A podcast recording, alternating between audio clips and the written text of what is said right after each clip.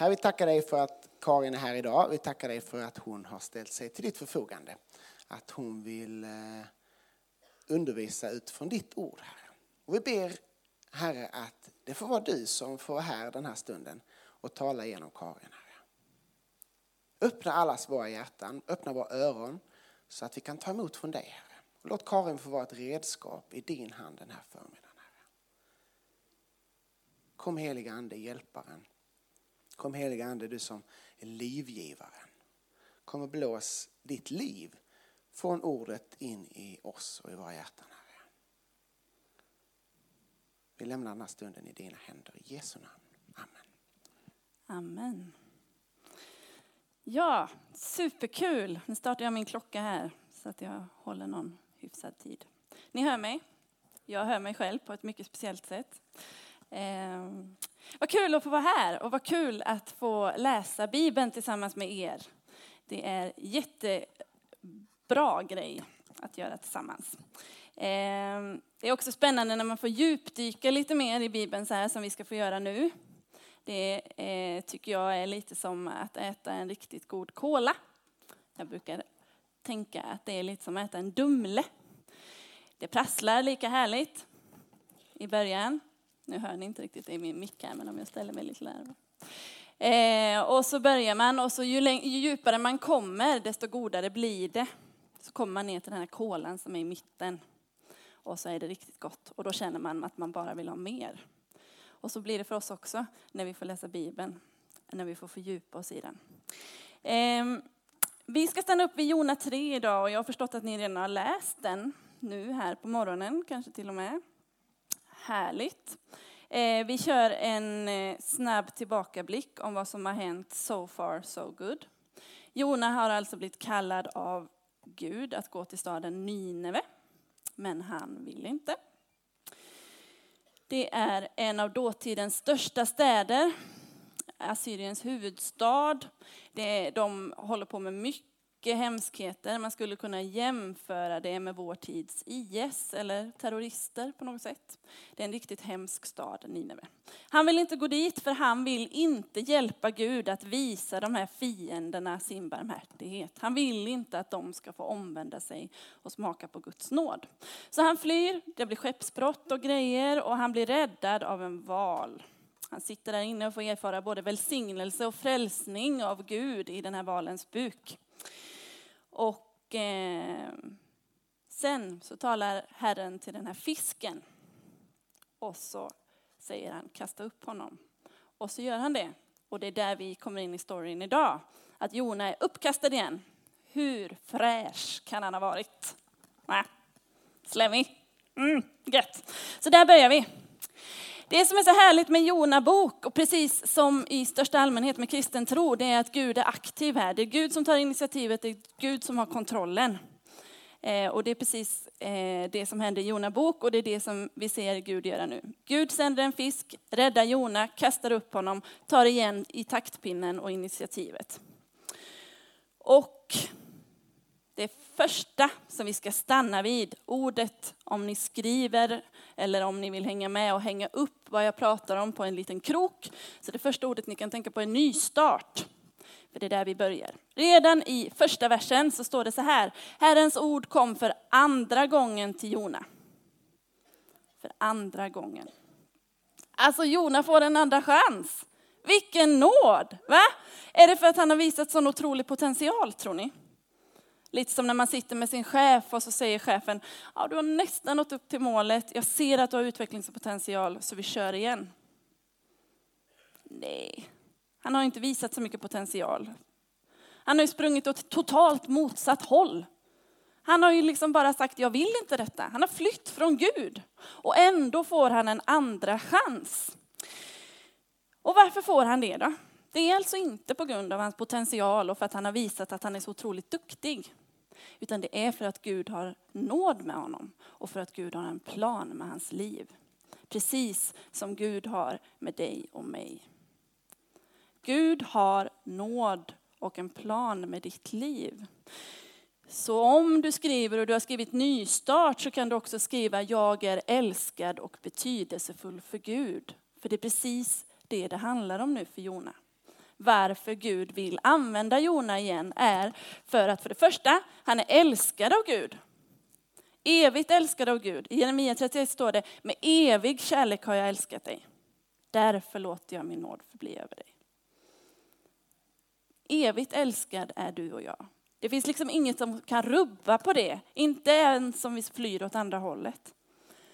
Så därför får Jona en ny start. Och den andra anledningen till att han får en ny start är för att det finns ett syfte med hans liv. Han är betydelsefull. Universums herre och skapare ville dig när han skapade dig. Din personlighet, dina intressen, ditt sätt att vara, det är det han vill använda när han kallar dig ut i världen. Han vill använda den du är. Han, har inte, han vill inte att du ska vara någon annan.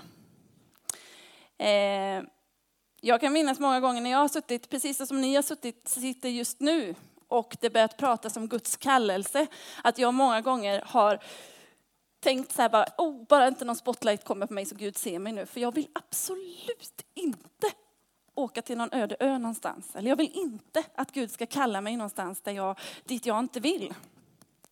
Jona fick ett obehagligt uppdrag här. Ett obekvämt uppdrag, absolut. Det fick han. Men det är ju inte framförallt det som Gud vill. Som, utan det han vill är ju att han vill använda den du är. Den personligheten du har. Dina intressen, dina gåvor. Dina, ditt sammanhang du står i. De personer du möter i din vardag. De vill Gud använda dig att föra sitt budskap till. Och visst är det spännande om vi börjar tänka så. Om vi tänker att vi är satt i ett sammanhang. Vi är satta i relationer, i situationer där Gud kan använda oss. Då blir det helt plötsligt rätt så spännande, eller hur? Gud kan använda dig. Inte bara den som sitter bredvid. Utan dig. Och det vill han och det gör han. Tänk om vi varje morgon skulle starta dagen med att be. Gud, vem vill du uppmuntra genom mig idag? Testa det. Lite som de här passion-tipsen innan. Testa det. Gud kommer öppna ögonen för dig i att se andra människor och att du vill ge dem honom eller uppmuntra dem eller säga något bra till dem. Eh, eller kanske till och med få berätta om honom, vilket ju är det bästa. Men vad är nu då, om vi tittar i vers två, vad är det egentligen som Jona får för uppdrag nu då? Man kan ju tänka att Gud hade kunnat vara lite smart och sänka ribban lite grann. För uppenbarligen så klarade inte Jona det uppdraget han hade fått. Och därför så kan man tänka att Gud kanske skulle sänkt ribban. Men det som det står i vers två är: bryt upp och bege dig till Nineve, den stora staden, och predika för den det budskap jag ger dig. Det är precis samma uppdrag som står i första kapitlet, eller hur? Det är precis samma sak som Jona är kallad att göra. Han ska gå till Nineve, han ska säga samma sak. Och vad svarar Jona på Guds kallelse nu? Han svarar, eller då står det så här i vers tre. Då bröt Jona upp och begav sig till Nineve. Ja, Jona väljer att svara ja på Guds kallelse denna gången. Det är underbart. Han vet vad det innebär. Och vi kan läsa senare att, eller vi läser ju här att Nineve är en stor stad. Han vet att det är en av dåtidens största städer. Han vet vad uppdraget är. Han vet fortfarande att det är Israels fiender.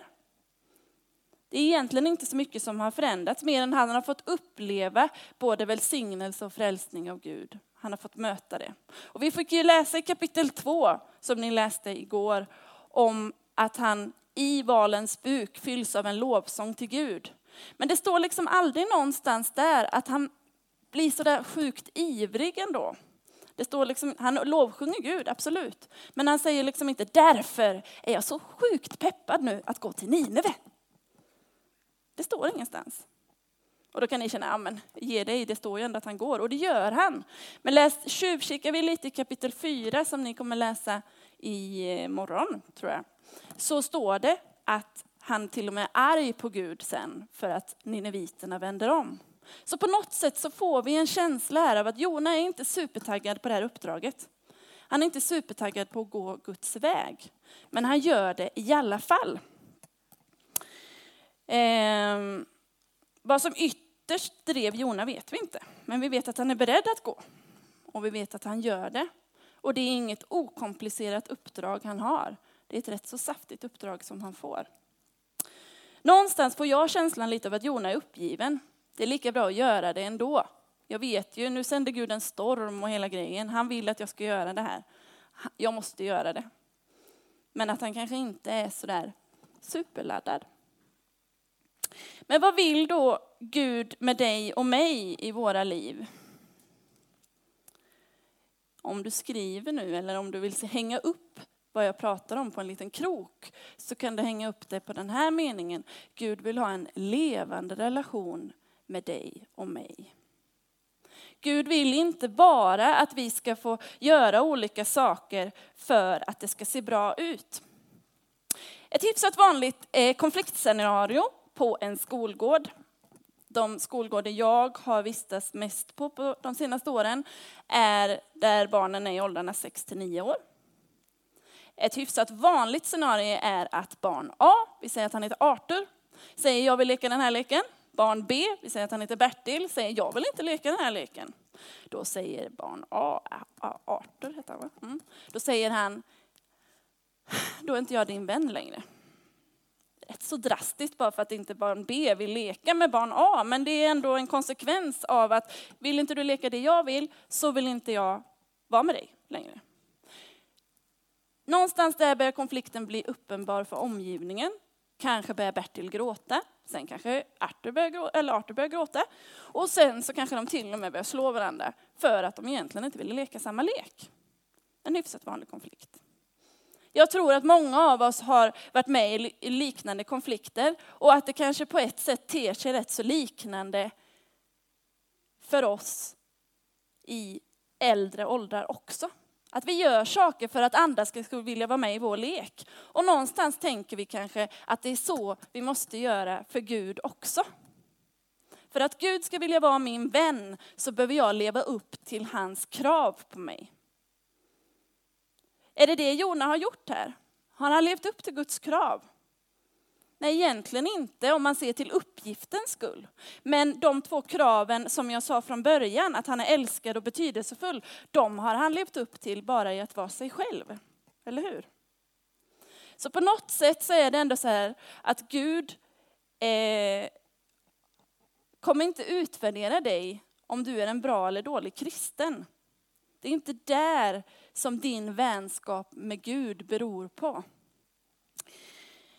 Gud älskar dig för den du är, för att du är skapad till hans avbild. Han tar det första initiativet. Och för det andra så vill han hjälpa dig också. Han tar initiativet med Jona här. Jag vill att du ska gå till Nineve. Och han gör det igen när inte Jona fattade första gången. Och han säger, jag ska ge dig orden du ska säga. Predika det som jag har sagt att du ska predika. Och då gör Jona det. Eller då får Jona den hjälpen. Indirekt så får vi alltså veta att Gud kommer gå med Jona i allt. Varje steg på vägen. Och det säger han till dig och mig också. Varje steg på vägen i ditt liv som min lärjunge så går jag med. Jag släpper det inte en endaste liten sekund. Och det finns inte på kartan att jag kommer säga jag är inte din vän längre. Där är på något sätt beslutet för oss. Och hur kan han göra det? Hur kan han vara så säker på detta? Jo, det har han visat genom att Jesus stod och uppstod för dig och för mig. Eh, man kan ju förstå någonstans. Alltså det är ju inte alltid enkelt. Varken att vara kristen eller att dela ett evangelium. Och man kan ju förstå någonstans att Jona kanske inte var så peppad. Tänk dig själv att du skulle få uppdraget. Att du skulle gå till en av världens största städer idag. Att du skulle ställa dig på en gata där och du skulle säga att Gud vill förgöra er för att ni inte lever som han vill. Tänk då också att det är ungefär vår tids I S. Det är ungefär det förtrycket som människorna levde utifrån. Eller om vi gör det ännu mindre, i en mindre pers- perso- lite mer personligt och nära. Om vi ska gå till våra egna fiender. och berätta om evangeliet om Jesus. Att Gud vill förlåta dem det som de gör fel. Att Gud vill ha en relation med dem. Då är det inte alltid så enkelt. Men där säger Jesus också. Där går jag med och vill bistå. Där vill jag skapa en levande relation för mellan dig och mig. Så att du kan göra detta. Jag vill fylla dig med min ande och jag vill hjälpa dig både att förlåta och att dela budskapet. Någonstans är det som att eh, Jesus vill att vi ska gå från en svartvit relation till honom. När alla filmer förr i tiden, ni vet, bara kunde ses svartvita. Och att Gud vill göra den i färg genom sin heliga ande. I Filipperbrevet så står det att den heliga ande är den som verkar i er och gör så att ni både kan tro och vilja och verka för Gud. I tro, vilja och gärning står det. Så vi behöver mer av den heliga ande. Att anden väcker en längtan efter att söka oss till Jesus. Så längtar du efter en ännu mer levande relation med Jesus, då behöver du få hjälp av den heliga ande att se vem Jesus är ännu mer. Då behöver han fylla dig ännu mer. Och varje gång vi ber att den helige ande ska göra det, så gör han det. För det säger Bibeln att den gör. Och då får vi lita på det.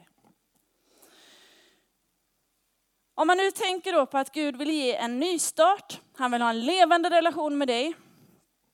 En nystart är rätt fräscht ändå, eller hur? Det är rätt gött. Står vi här på årets sista dag. Imorgon börjar ett nytt fräscht år. Nyårslöfterna bara haglar här bak i era huvuden, eller hur? Då ska detta börja. Då ska jag ta tag i det här. Då kommer nystarten. Kanske är det inte så för er, men så är det för mig. Helt plötsligt så ser jag där hur min träningsvardag bara kommer, den bara kommer ta sig. Bara det blir tjugo arton liksom. Det kommer ge sig. Men så är det ju inte alltid, och det märker vi rätt så fort i våra liv att vi misslyckas om och om igen och att saker och ting står i vägen för oss. Men varje dag vill Gud ge dig en ny start. Inte bara inför ett nytt år, inte bara en gång, utan varje dag. Och varje dag vill han blåsa nytt liv i din relation med honom så att du får se Jesus, vem han faktiskt är. Att han är den som Bibeln säger att han är. Att han är universums herre och konung. Och att han älskar dig så mycket så att han dog och uppstod för dig. Det vill den heliga ande levande göra i dig. Härligt. Eller hur? Mm, precis. Är ni med? Vad har vi sagt då? Jo, vi har sagt, vi har hängt upp på två krokar här. Nystart och Gud vill ha en levande relation med dig. Härligt. Då ska vi se vad som händer med Jona. Vad han gör nu då, när vi vet detta. Vad får han för uppdrag? Han skulle gå till Nineve och predika de orden som Gud hade sagt. Nina, eller Jona, inte Nineve. Jona är på ett sätt rätt så liten inför en väldigt stor metropol. Det är en liten människa inför ett stort uppdrag. Jag vet inte hur stor han var fysiskt, det är inte det jag menar. Utan jag menar liksom att han är liten inför sitt uppdrag. Mm. Han ska göra något rätt så stort. Han ska gå rätt så länge. Vi vet inte, precis, vi vet inte riktigt var den här fisken kastade upp Jona någonstans. Men antagligen hade han rätt så lång väg att gå. Vi vet att Nineve var en stor stad inför Herren, står det i, kapitel, eller i vers tre. Och att den var t- tre dagsresor lång. Det är en rätt så stor stad. Jona, fick, Jona gick alltså en hel dag för att komma någonstans in i hyfsat centrum där han predikade. Mm. Så Jona eh, behövde vara en liten människa till ett stort uppdrag. Och det han skulle säga var inget enkelt. Han skulle säga att den här staden skulle förgöras. Den skulle inte finnas mer för att de levde så pass fel. Hur lägger man då upp en sån predikan? Om vi bara tänker... Tänk er själva att ni, vi säger nu att ni skulle få det här uppdraget av Gud. Och ni skulle förbereda en predikan. Många skulle kanske ändå försöka ta några dagar lite chill. Liksom. Åka på spa-liknande grej. Softa lite. Ta det, ha det lite gött. Fräscha upp sig på morgonen innan. Känna att jag är redo för att stå framför folk. Lite den grejen. Vad gör Jona? Jona har varit på flykt från Gud. Har legat i en fiskbuk. För er som har varit med och rensat fisk så vet ni att det luktar inte så sjukt gott. Han har gått i värme väldigt länge. Han eh, har säkert svettats en del. Självklart, allting står inte med i Bibeln. Självklart har han ätit och han har gått på toa och han har tvättat sig antagligen. Men han är inte sitt fräschaste jag, eller hur? Och på något sätt så gick han motvilligt. Eh, vi vet inte hur han la upp sin predikan riktigt. Men vi anar att det han säger i alla fall, sammanfattningen finner vi i vers fyra. Eh, om fyrtio dagar ska staden, eller ska Nineve förstöras. Någonstans antar vi, om vi läser längre i texten, för kungen pratar om att det är Gud som vill att de ska omvända sig och så. Så någonstans förstår vi ändå att Jona säger mer, att detta är en sammanfattning. Att Nineve ska förstöras. Så på något sätt så berättar han lite mer om att eh, det är Gud som vill att de ska omvända sig. Och varför? Så att, vad är det Jona predikar? Han predikar inte sina egna ord. Han predikar Guds ord. Och han har inget inlindat budskap. Om vi tänker att vi skulle lägga upp en sån predikan. Eller om jag tänker att jag skulle lägga upp en sån predikan. Så skulle jag på något sätt. Eventuellt så kanske det är så att den här staden inte kommer finnas mer. Om ni inte ändrar. Alltså jag vet inte säkert. Men jag har en känsla bara. Kanske någonstans hade man velat säga så. Men Jona går rakt på sak. Om ni inte ändrar er så kommer den här staden förstöras. Han går rätt på. Det är inget inlindat budskap, utan det är rakt pang på rödbetan, som man säger. Och på något sätt så har vi nu ändå konstaterat olika saker. Jona var inte sitt fräschaste esse. Han hade inget sånt här happy-clappy budskap som bara wow, gött så. Utan han hade ett rätt hårt budskap. På den här tiden var man visserligen van vid att profeter kom och berättade budskap. Så att det var inte jättekonstigt att de kanske lyssnade på honom. Men vad är det som händer, mina vänner? Jo, det står ju så här. Att alla kläddes, fastade, klädde sig i säcktyg och aska. Alltså fete, vilken genomslagskraft! Va? Och var det då för att han var så fantastiskt fräsch? Det är nu ni kan vara lite engagerade och säga nej, det var det inte. Vi testar igen. Var det för att han var så fantastiskt fräsch? Nej. nej. Var det för att han hade ett sånt happy-clappy budskap? Nej. nej. Men vad var det då?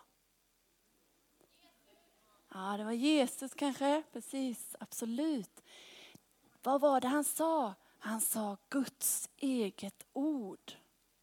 Och när Guds ord kommer, det är då genomslagskraften ska komma, kan komma. Det är då människor, ett helt folk, kan bestämma sig och vända om. Och någonstans förstår vi att de vill göra det direkt. Att klä sig i säcktyg och aska var liksom, för oss blir det lite så här bara okej, okay, satsigt. Men det var rätt så vanligt att man gjorde det för att visa sin ånger på den tiden. Så det är liksom inte helt random, utan det är rätt så vanligt. Men ändå, alla gör det. Kungen, djur, män, kvinnor. Det här är allvar. Mm. Så att när Guds ord predikas så sker någonting. Det finns någonting i den här boken som inte finns i någon annan bok. Och vi har tillgång till den. Precis som Jakob sa. Vi får sitta här och läsa den tillsammans. Fördjupa oss i den. Det är ju helt otroligt. Och jag tänkte så här nu. Att vi ska titta på så här många saker. Hur många? Fem saker som sker i mötet med Guds ord. Som vi kan förstå utifrån den här texten. Erkänn nu att ni är riktigt taggade på att höra de här fem sakerna som sker i mötet med Guds ord. Gött! Jag är jättetaggad på att få dela de sakerna som jag har fått upptäcka. Och jag hoppas att eh, vi ska kunna få göra det tillsammans. När jag nu sa att en av de sakerna som sker i mötet med Guds ord var förvandling. Jag bara väntar lite för att alla ska få sätta sig. Om ni undrar. kör en liten handuppräckning. Hur många av er tänkte på Askungen hela pausen? Uff, inte så många. Jag tänker annars så här, när man tänker på förvandling så tänker man kanske på det som många av er, precis som jag, såg för en vecka sedan på julafton. När, när mössen fixar den här klänningen. Eller hur? Åh, oh, det är så fint att de gör det. Alltså. Men det är inte det vi ska prata om. Utan vi ska prata om förvandling. Men många av oss kanske tänker på just en sån, gen, en sån förändring. Som blir från...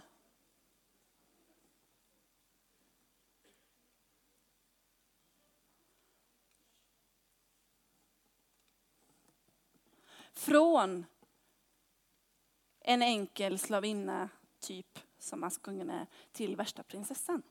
Det är kanske det vi tänker på förvandling. Vad betyder ordet förvandling egentligen? Det betyder ju typ en genomgro- genomgripande förändring. Typ så som det blev för Askungen. Och eh, inget blir som förut. För Askungen så blev det hennes yttre attribut som förändrades rätt så mycket. Hon blev en prinsessa. Hon fick lägga från sig allt det här gråa och bli en prinsessa. På ett sätt kan man ju säga att Nineves yttre attribut också förändrades med det här med säcktyget och alltihopa. Men det är inte riktigt dit jag vill komma. Utan det som eh, blir förvandlingen. Hur förvandlades Nineves folk? Det som hände med dem var att de såg sin synd och ångrade dem. Så har du nu skrivit så här, om du skriver idag eller tänker i ditt huvud, att de, en av de fem sakerna som sker när vi möter Guds ord är förvandling, så ska du skriva som en liten underrubrik där, ånger, vi behöver Jesus. För det är det som nineviterna ser. De ser sin egen synd och de ser att de är i behov av Jesus. Direkt förstår vi det som. När nineviterna hör ordet så klär de sig i säcktyg och aska. De dröjer inte på det utan de kör det direkt. För de inser att vi har levt fel. Vi måste vända om för att Gud ska ha nåd med oss.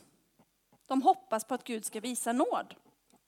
Varför gör de det egentligen? Jo, för i mötet med Guds ord. Guds ord är levande och verksamt. Jag ska läsa direkt från Hebreerbrevets fjärde kapitel, vers tretton. Där står det så här. Guds ord är levande och verksamt. Det är skarpare än något tveeggat svärd. Och tränger igenom så att det skiljer själ och ande, led och märg. Och det är domare över hjärtats uppsåt och tankar. Guds ord är det som kan tränga in i vårt hjärta. Vi kan höra alla möjliga gånger att saker vi gör är rätt eller fel. Men när Guds ord talar om det för oss, det är då vi på riktigt kan se att det här var inte bra. Och kanske har många av oss någon gång känt att vi har gjort någonting som någon gång inte riktigt har känts hundraprocentigt. Att vi kanske gjorde faktiskt fel. Nineviterna insåg att de hade gjort det. De insåg att det fanns synd i deras liv och att de behövde vända om från det. Och ånger är något gott i sig. Vi ska inte grotta ner oss i vår synd och liksom känna oss dåliga och, och liksom så. Men det är något gott i sig att få se sin synd. För att ser vi vår synd så förstår vi att vi behöver Jesus. Varför skulle vi annars behöva Jesus egentligen? Visst, han var ju en häftig kille som gick på jorden och gjorde massa häftiga grejer. Men just det att han är världens frälsare, att han dog och uppstod för dig, spelar bara någon roll om det finns någon synd i våra liv. Och det är det som nineviterna får upptäcka här. Att de behöver ändra sig. Och nu drog jag ju parallellen till den här Disney-sagan innan med Askungen. Men Gud, han förtrollar inte. Egentligen är det kanske det som sker med Askungen. Gud förvandlar. Det är en väldigt, väldigt stor skillnad. Han vill inte främst ge oss en glittrig Disney-förändring. Det Bibeln vill ge oss en förändring inifrån, på djupet. Där vi får vända om från det som faktiskt är fel. För Askungen blev förvandlingen total. Hon hade varit en slavinna mot sin, för sin elaka styrmor där nere och fått jobba, jobba, jobba, jobba, jobba. Och sen så får hon på sig den här klänningen och så händer lite grejer och livet förvandlas och förtrollas. Och hon får prinsen och de lever lyckliga i alla sina dagar. Och det är lätt för oss att frestas och tänka just så när vi möter Guds ord. Att nu så kommer det enkla livet. Men vi, Askungen försvann från sitt slaveri, men vi lever kvar i den här världen fortfarande. Här finns fortfarande synd. Här finns fortfarande människor som gör fel mot oss. Vi gör fortfarande tokiga saker fastän vi har kanske en relation med Jesus. Så vad krävs då? Det krävs att vi får den här nystarten och leva kvar i den här levande relationen med Jesus. Vi behöver ha en konstant relation med honom. Vi behöver vara beroende av honom. Och det är det som ången får visa på. Att om och om igen så halkar jag dit. Men om och om igen vill Jesus resa mig upp. Om och om igen så blir det tokigt. Men hela tiden står korset kvar. Eller hur? Det är ju fantastiskt. Så vi behöver bli beroende av Guds ord. Vi behöver hela tiden de här olika små tankstationerna som finns i livet. Då tänker jag inte på de här olika U K, O Q, ja vad heter de? Alla Statoil heter det inte längre. Circle K heter det. Alla de tänker jag inte på. Utan jag tänker på bibelläsningen. Jag tänker på bönen. Jag tänker på de kristna vännerna. Jag tänker på sådana här samlingar. Jag tänker på nattvarden. Jag tänker på att gå till kyrkan på en söndag. Eller någon annan dag, vilken det är. Jag tänker på att få tankas av Gud. För att vi behöver det. För att överleva som kristna faktiskt. För det där sotet nere i Askungens lilla spis finns. Och, och liksom smutsar ner oss om och om igen. Det blir vi aldrig helt fria från. Sen vill Gud skapa en frihet i relationen med sig. Absolut, det vill han. Men vi behöver vända om om och om igen. Så förvandlingen som sker i mötet med Guds ord, den sker djupt här inne. Den går inifrån och ut. Det är inte framförallt några glittriga attribut. Det rimmade faktiskt, det var kul. Ja, härligt. Ja, okej, då får vi en trumvirvel så ska vi få reda på nästa grej som händer i mötet med Guds ord. Ett liv här och nu. Ja. Nineve fick en så kallad nådatid. De hade fyrtio dagar på sig att omvända sig. fyrtio dagar? Det är rätt länge egentligen. Det var liksom inget, det var ju rätt så schysst kan man tänka. Eh, och varför låter Gud eh, de ha så lång tid på sig? För att Gud vill att alla ska komma till tro. Han vill verkligen att de ska förän- för- omvända sig. Och varför vill han det? För att han vill ju inte, det tänker vi inte alltid på, men han vill ju inte förgöra Nineve. Det är inget han är sugen på. Utan han vill ju ändra. Han vill ju att de ska ändra sig så att han får ha en levande relation med dem. Det är på samma sätt för oss. Gud erbjuder sin nåd om och om igen för att han vill ha en levande relation med oss. Nineviterna ändrar sig inte förrän de ser det här allvaret. Förrän de ser att de eventuellt skulle kunna förgöras. De hade ju kunnat säga så här, okej vi har fyrtio dagar på oss. Ja men då lever vi livet nu i trettionio dagar så omvänder vi oss på fyrtionde dagen. På ett sätt kanske det hade varit enklare för dem. Att liksom inte gå och fasta där och klä sig i säcktyg och inte äta och hålla på. Men de väljer att göra det direkt. För att det var skarpt läge.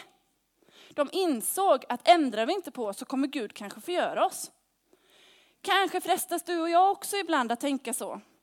Ah, det här med min gudsrelation och bibelläsningen och så, det kan vänta lite. Det är inte så noga, jag kan göra det sen. Rätt så många gånger som det resonemanget kan komma upp för oss. Att jag kan ta tag i det sen.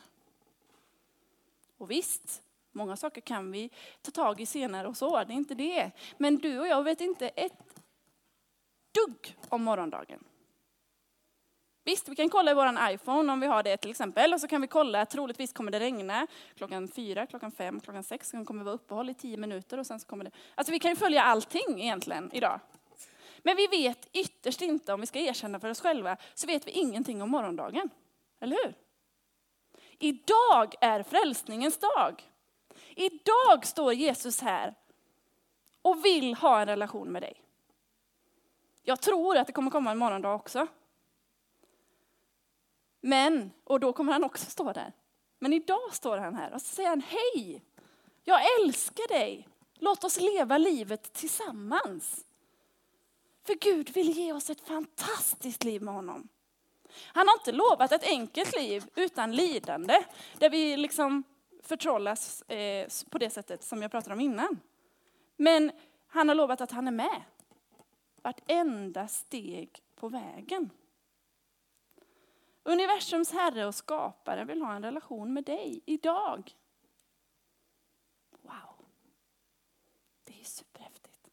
Och han vill gå med dig varje steg på vägen. Han släpper dig inte en endaste sekund.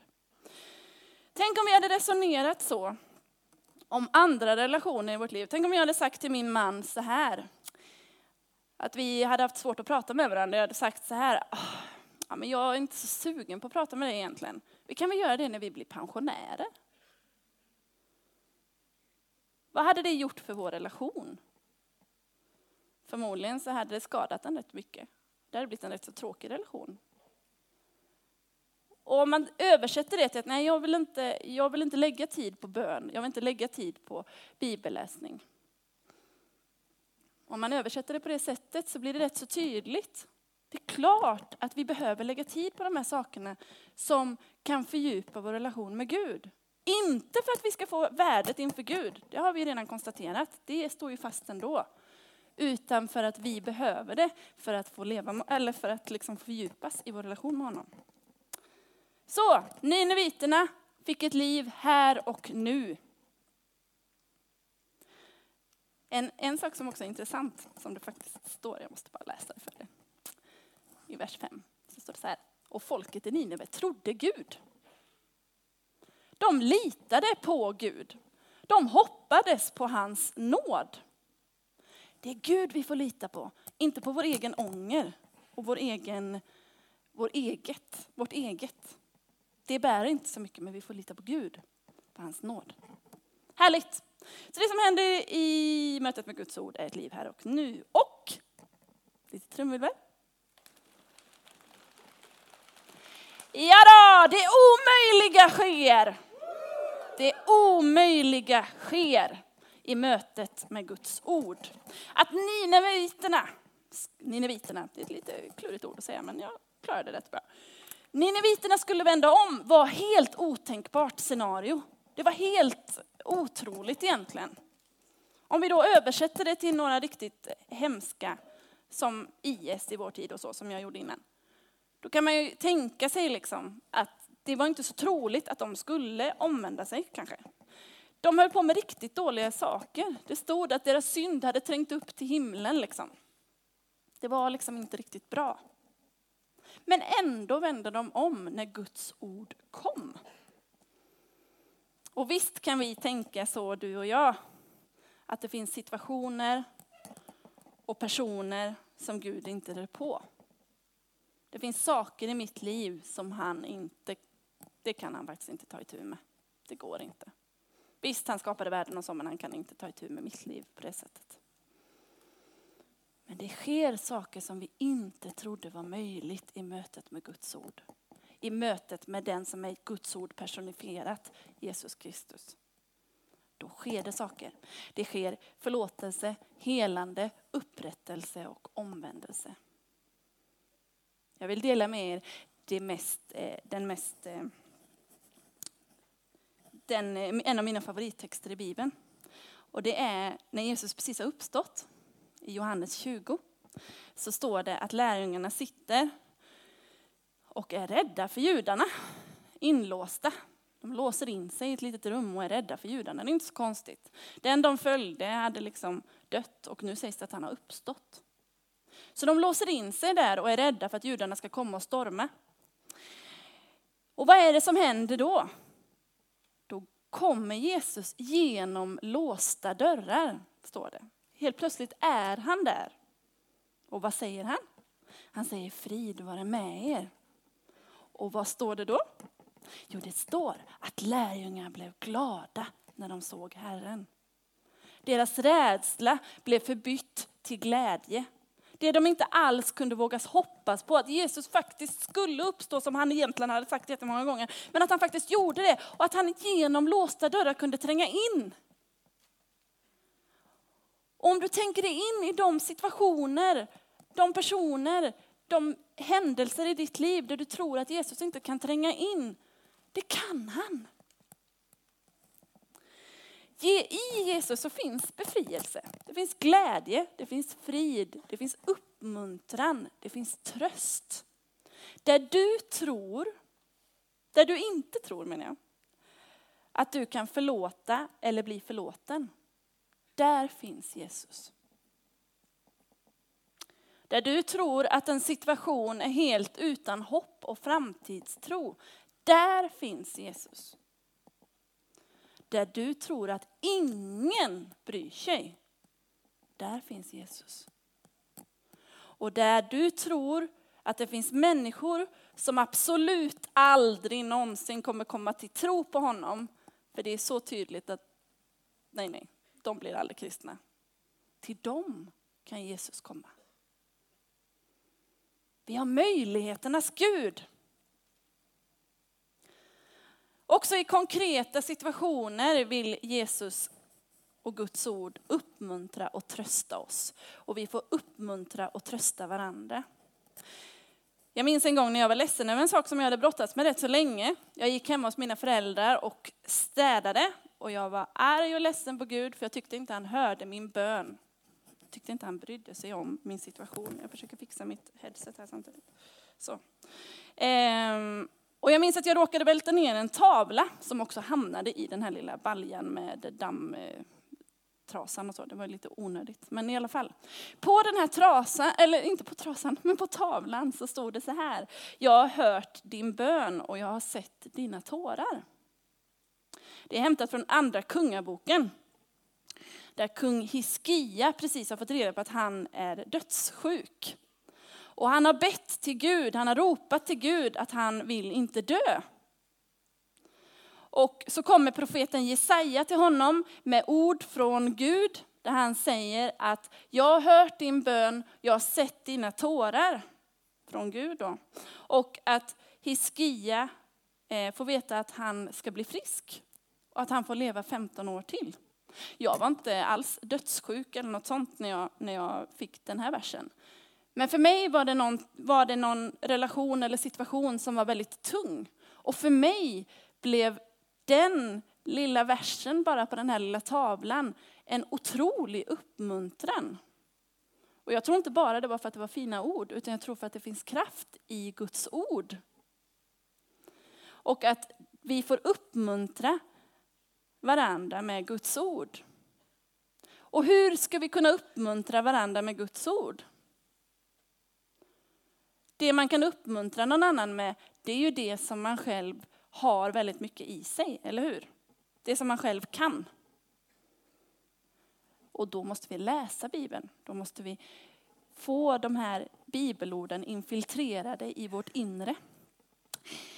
Det finns ingen situation i ditt liv som Gud inte har makt att bryta sig in i.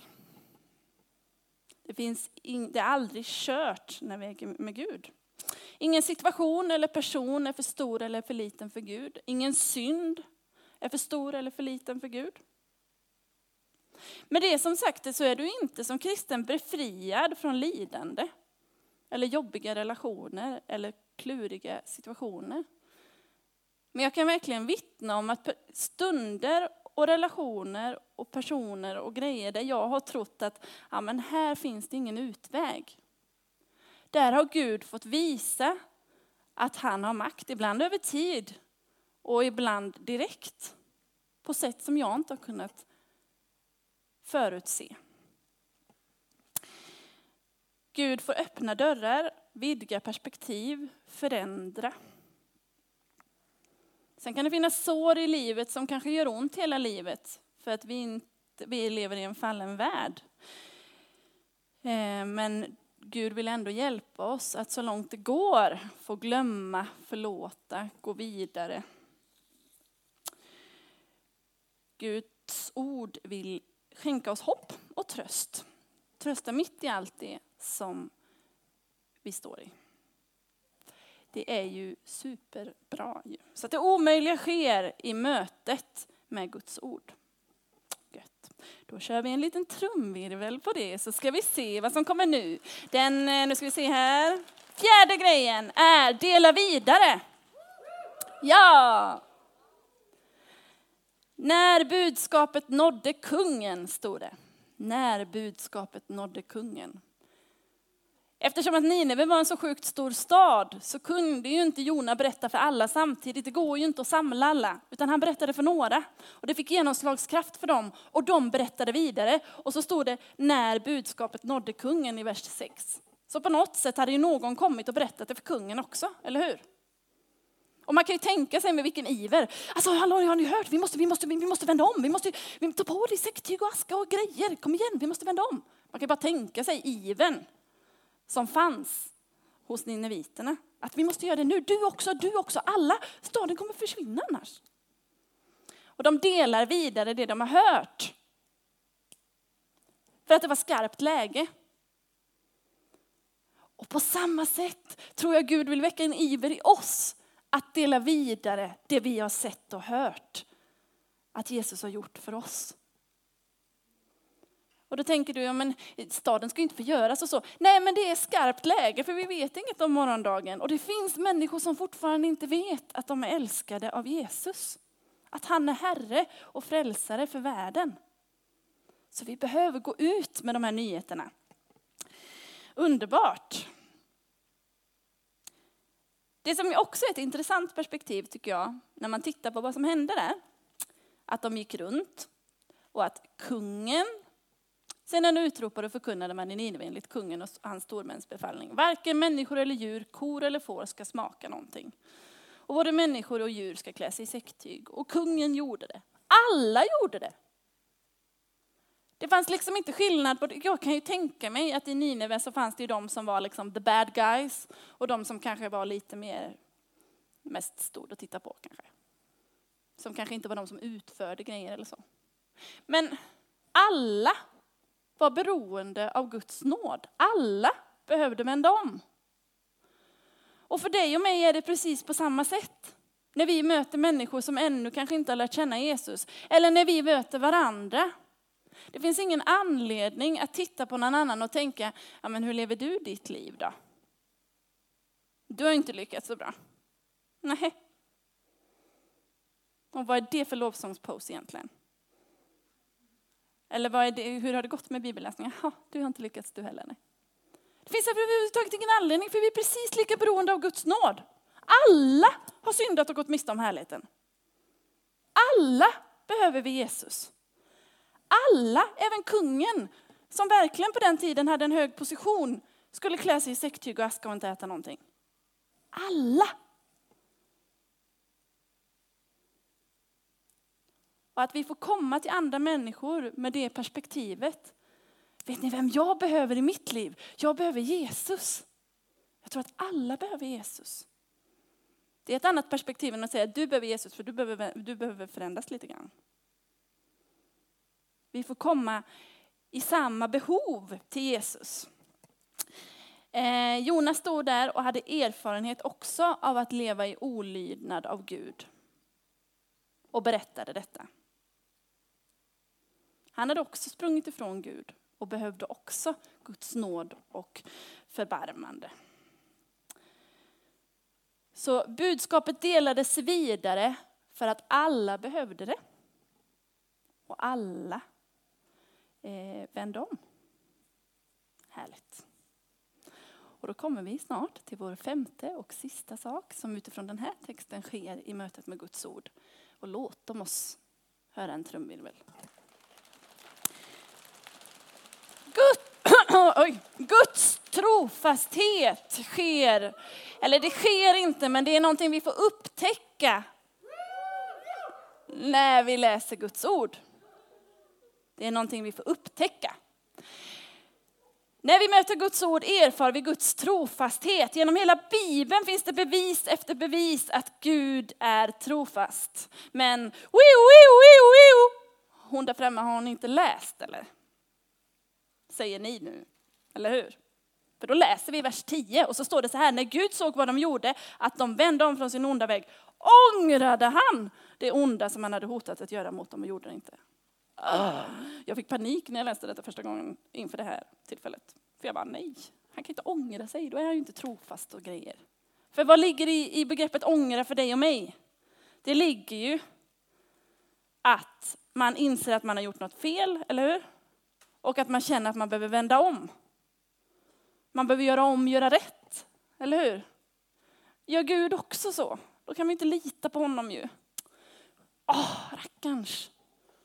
Men då får vi titta lite närmare på det.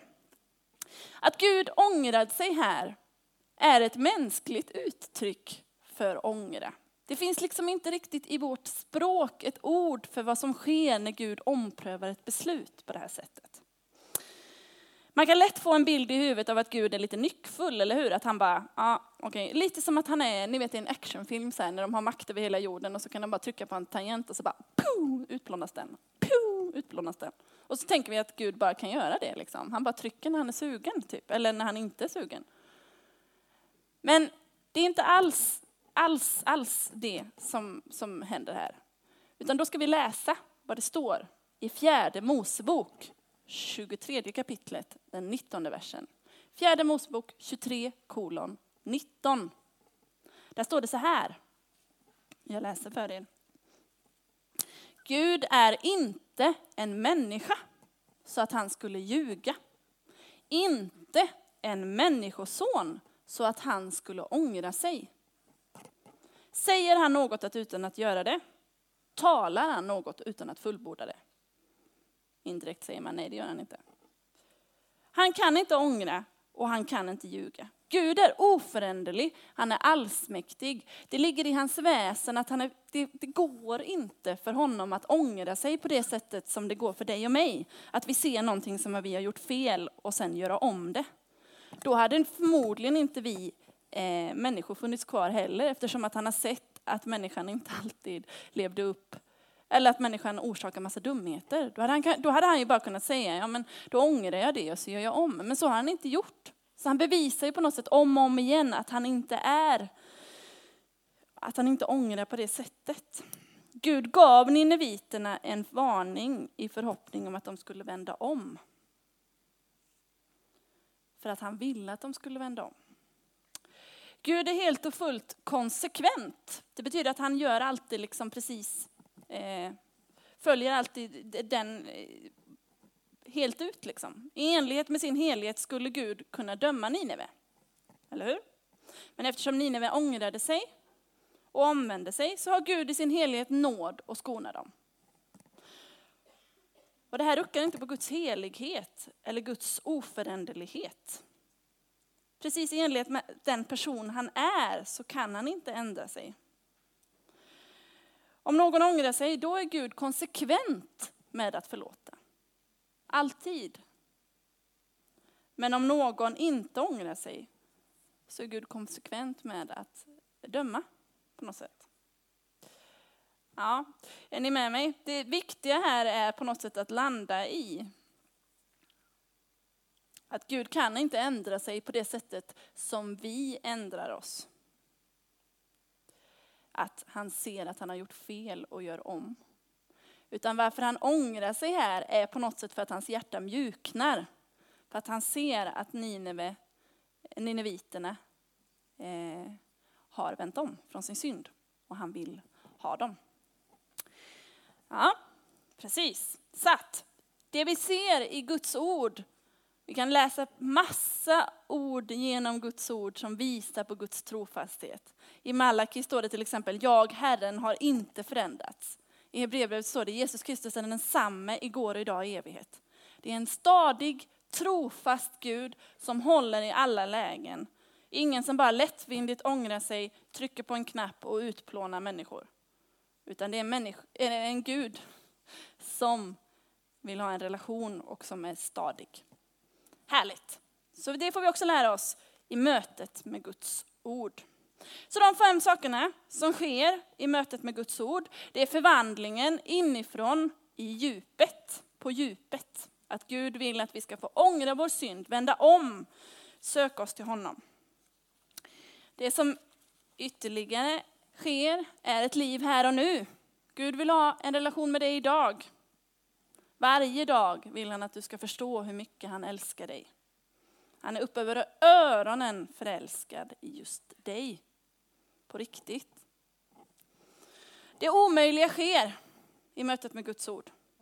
Personer, situationer, synder som vi inte tror att Gud bryr sig om, bryr han sig om. När vi möter Guds ord och när vi tar, får bli fångade av Jesus, då får vi dela vidare det vi har mött. Och i mötet med Guds ord så ser vi att det är en trofast Gud vi har att göra med. Det är en, människa, eller en, ser jag så igen? Det är en Gud som vi kan lita på.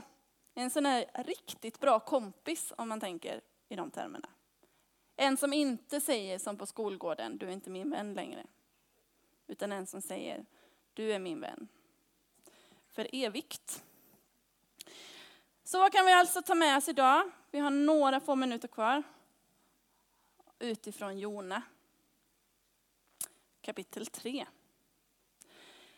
Vi får förvandlas på djupet. Du är älskad och betydelsefull för Gud. Det är verkligen någonting som är viktigt för oss att komma ihåg. Ibland så tänker vi att det är basic och att det inte är någonting vi behöver minnas. Men det är grunden för allting. Att Gud har skapat dig och älskat dig med ett plan, en plan och ett syfte för ditt liv. Vi kan också lite ta Jona som ett gott exempel, eller inte gott exempel, men uppmuntrande. Det är väldigt uppmuntrande på något sätt att Gud använder sig av Jona i allt det som han misslyckas med. Det är ingen superleverans, det är ingen superpredikan, det är inget super. Men det blir en genomslagskraft för att han gör det utifrån Guds ord och Guds befallning. Så Jesus, som är Guds ord personifierad, kommer med liv och frid, upprättelse och en relation i erbjudande till dig idag. Precis som till Jona. Jag tycker vi ber tillsammans. Jesus, jag tackar dig för att du är en trofast Gud som inte släpper taget om oss. Jag ber att du, heliga ande, skulle fylla oss. Att vi skulle kunna få mer och mer. Att du skulle öppna Bibeln för oss. Att vi förstår vad det är vi läser. Att du skulle hjälpa oss att skapa goda vanor. Där vi får se vem du är. Och där vi får lära känna dig ännu bättre. Tack för att du vill ha en levande relation med var och en här inne. För att du kommer och erbjuder din nåd och din frid. Tack för att du också har makt att i varje situation, även de situationer vi tror är omöjliga, så kommer du in och vill ge frid. Du vill ge förlåtelse, du vill ge en ny start. Och så ber vi för denna årets sista dag, och vi ber om en fortsatt härlig dag och en riktigt härlig nyårsfest i natt. Vi överlämnar oss själva och allt det som vi har pratat om här nu. Att det som du verkligen har velat säga till oss, att det ska få fastna i vår, vårt minne, i vårt hjärta. Och att vi kan glömma resten annars. Vi överlämnar oss till dig i Jesu namn. Amen.